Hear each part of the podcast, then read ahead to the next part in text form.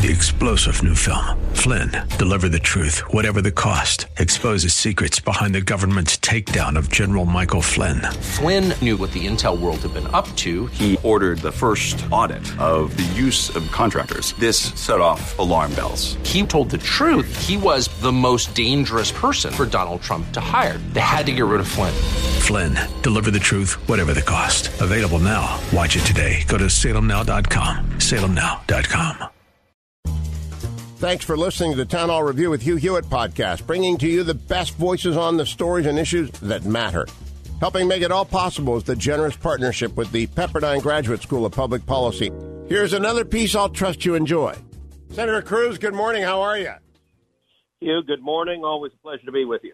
Well, I hope you, this goes better than yesterday. I had a great conversation with Matthew McConaughey yesterday, and the audio file corrupted. So we it was a nightmare in the end. I spent all day doing it, and now we got to repair it.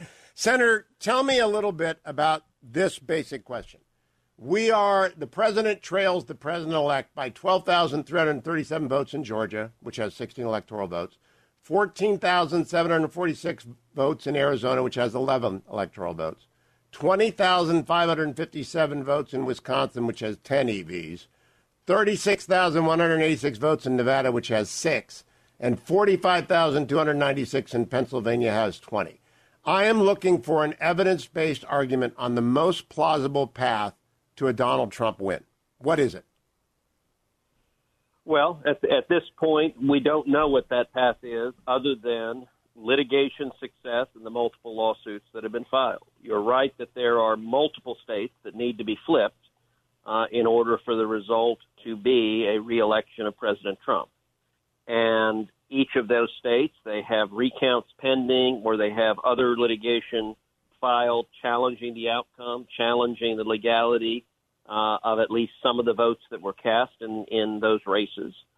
And, and the way our legal system works and the way our electoral system works is, is those legal challenges have to be concluded before we have a definitive result in the election. An awful lot of the media is trying to, to stop the process early, say, never mind what the courts say, never mind what the law says. We want to declare Biden the winner now. And, and, and that's not actually the way our judicial system works. Those cases need to be resolved, and I expect that they will be resolved expeditiously. I expect within the next several weeks. Senator, I tried to explain to the audience the American legal process follows roughly this path allegations, followed by evidence, followed by rulings, followed by a judgment. Right now, Team Trump is compiling evidence. They have evidence challenging a few hundred votes in Nevada, and they have some allegations without evidence concerning improprieties in Wisconsin and Pennsylvania but I do not yet see any plausible path. I'm open to it. I'm praying for it. I just got you're praying for it. Yes, I want him to win. I'm praying for it. I think it's better for the country. But have you seen something that I haven't seen yet that persuades you there is a plausible path yet to be announced by Team Trump? We have not yet seen a comprehensive presentation of evidence. I am hopeful that we will. Uh, as you note, we're in the very early stages of litigation. To file a complaint, one need not have all of the evidence assembled. Uh, but the way this is going to be resolved, as you know, it's not going to be you or me making the assessment is the evidence persuasive. The way it's going to be resolved is the lawyers for the two campaigns are going to present their case before a court of law. A court of law exists may well have a jury, maybe a trial before a judge, may vary state by state, but a court of law exists to determine questions of fact and questions of law. And so the court will hear the actual evidence, will examine whether it's statistical evidence, whether it is witness evidence, whether it is direct evidence of tampering or of illegal votes cast.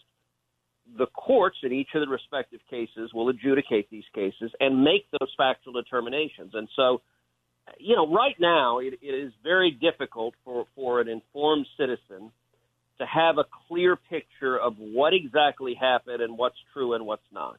You know, you and I and all of us, we, we see an allegation here, an allegation there. You see something on Twitter. A lot of it sounds bad. You don't know if it's true or not.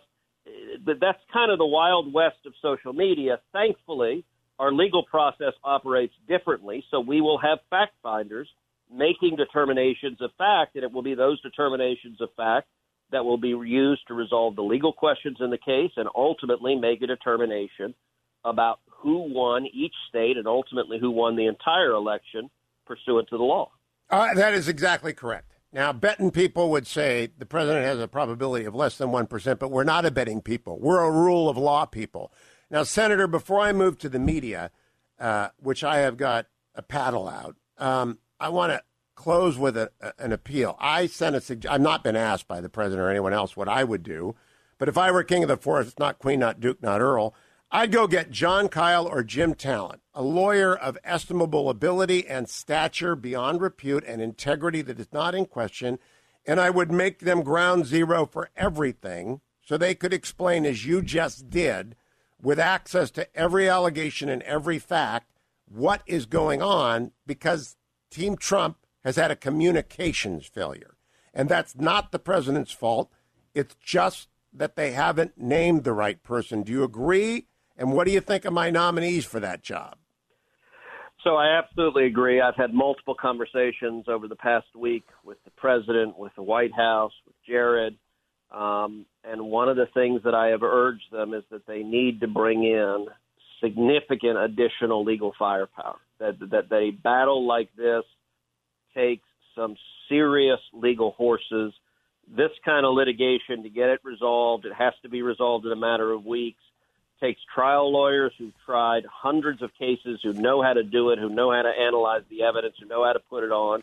And it also takes people who can explain it to the public. And right now, uh, th- th- their team is not doing that as well as they should be. So I have emphatically urge them to bring in reinforcements. I've offered myself personally to help them, uh, although I'm not practicing law anymore. But but 20 years ago, I was part of the legal team that litigated Bush versus Gore. And I was on the ground in Tallahassee those 36 days of, of that chaos, and I saw the incredible team of all stars that came together for Bush versus Gore. I would very much like to see uh, a similar team come together for President Trump to litigate these cases as effectively as possible. I, I, hope they go down that road.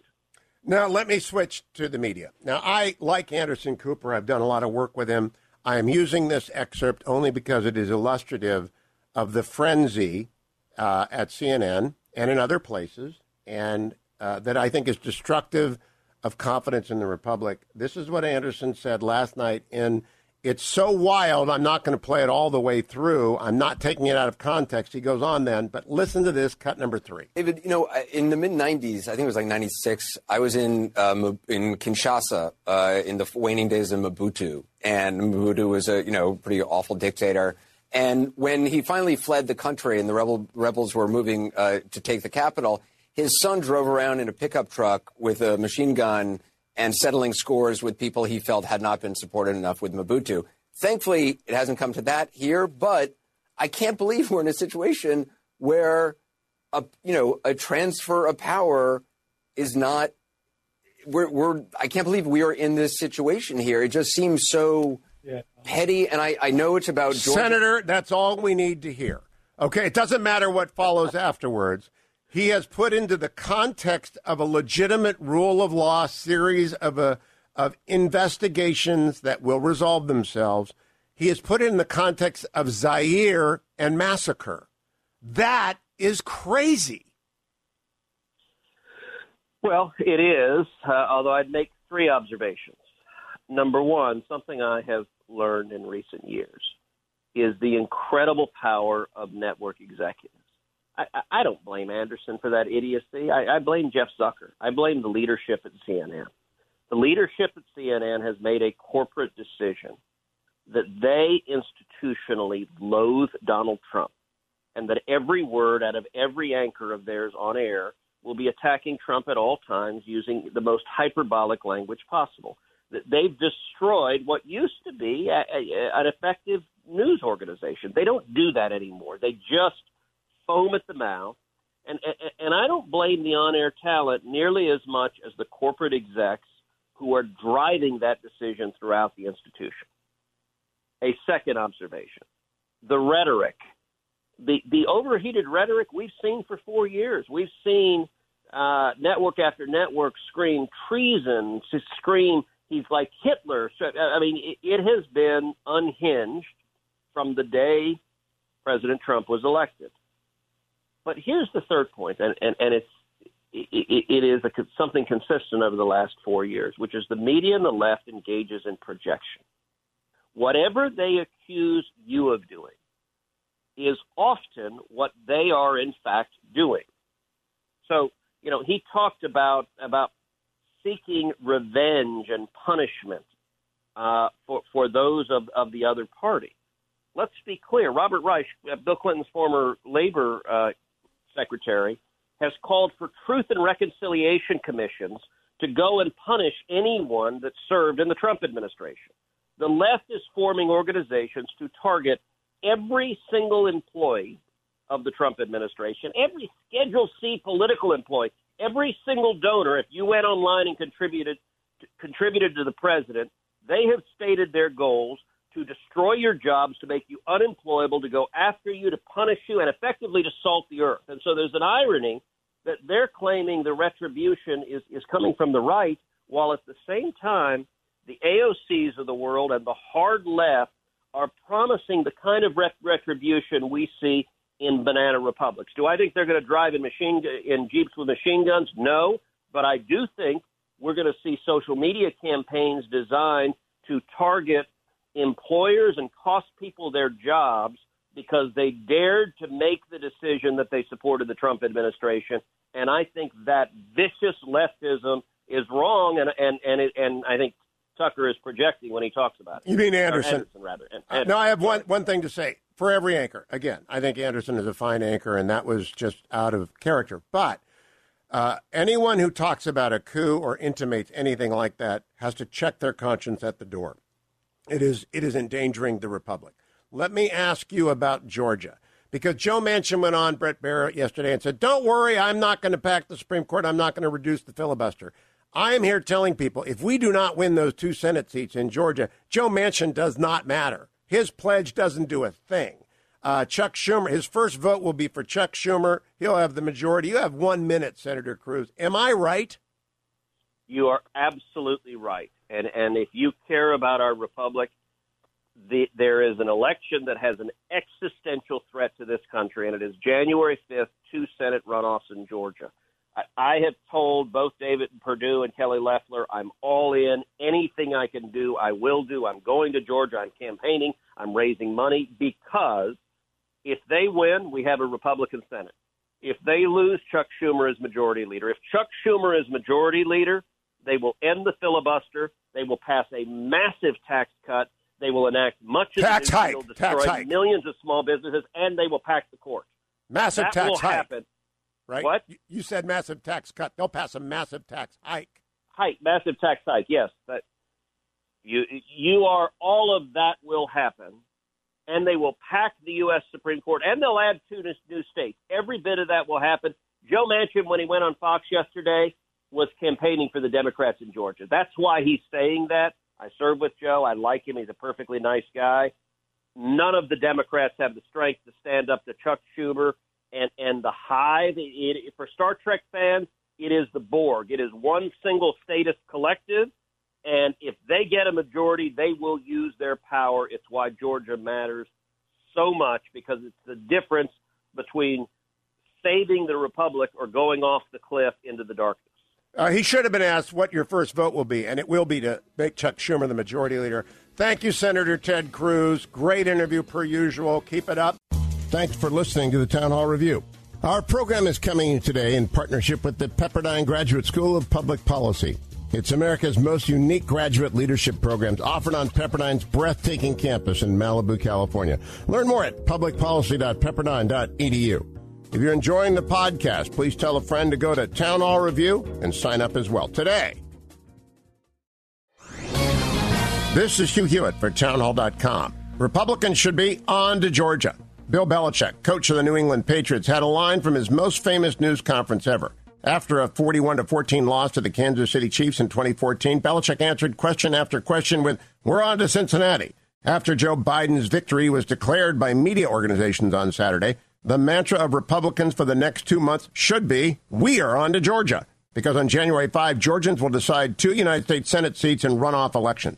The course of the nation over the next two years is in the balance. If Republican Senators David Perdue and Kelly Loeffler win, Americans will have divided government and compromise. If left wing, indeed radical Democratic challengers Jon Ossoff and Raphael Warnock win, the nation will see Supreme Court packing, cuts in the military spending, and socialized medicine. If Trump wants a comeback in 2024, it starts in the Peach State on January 5. We're on to Georgia. Publicpolicy.pepperdine.edu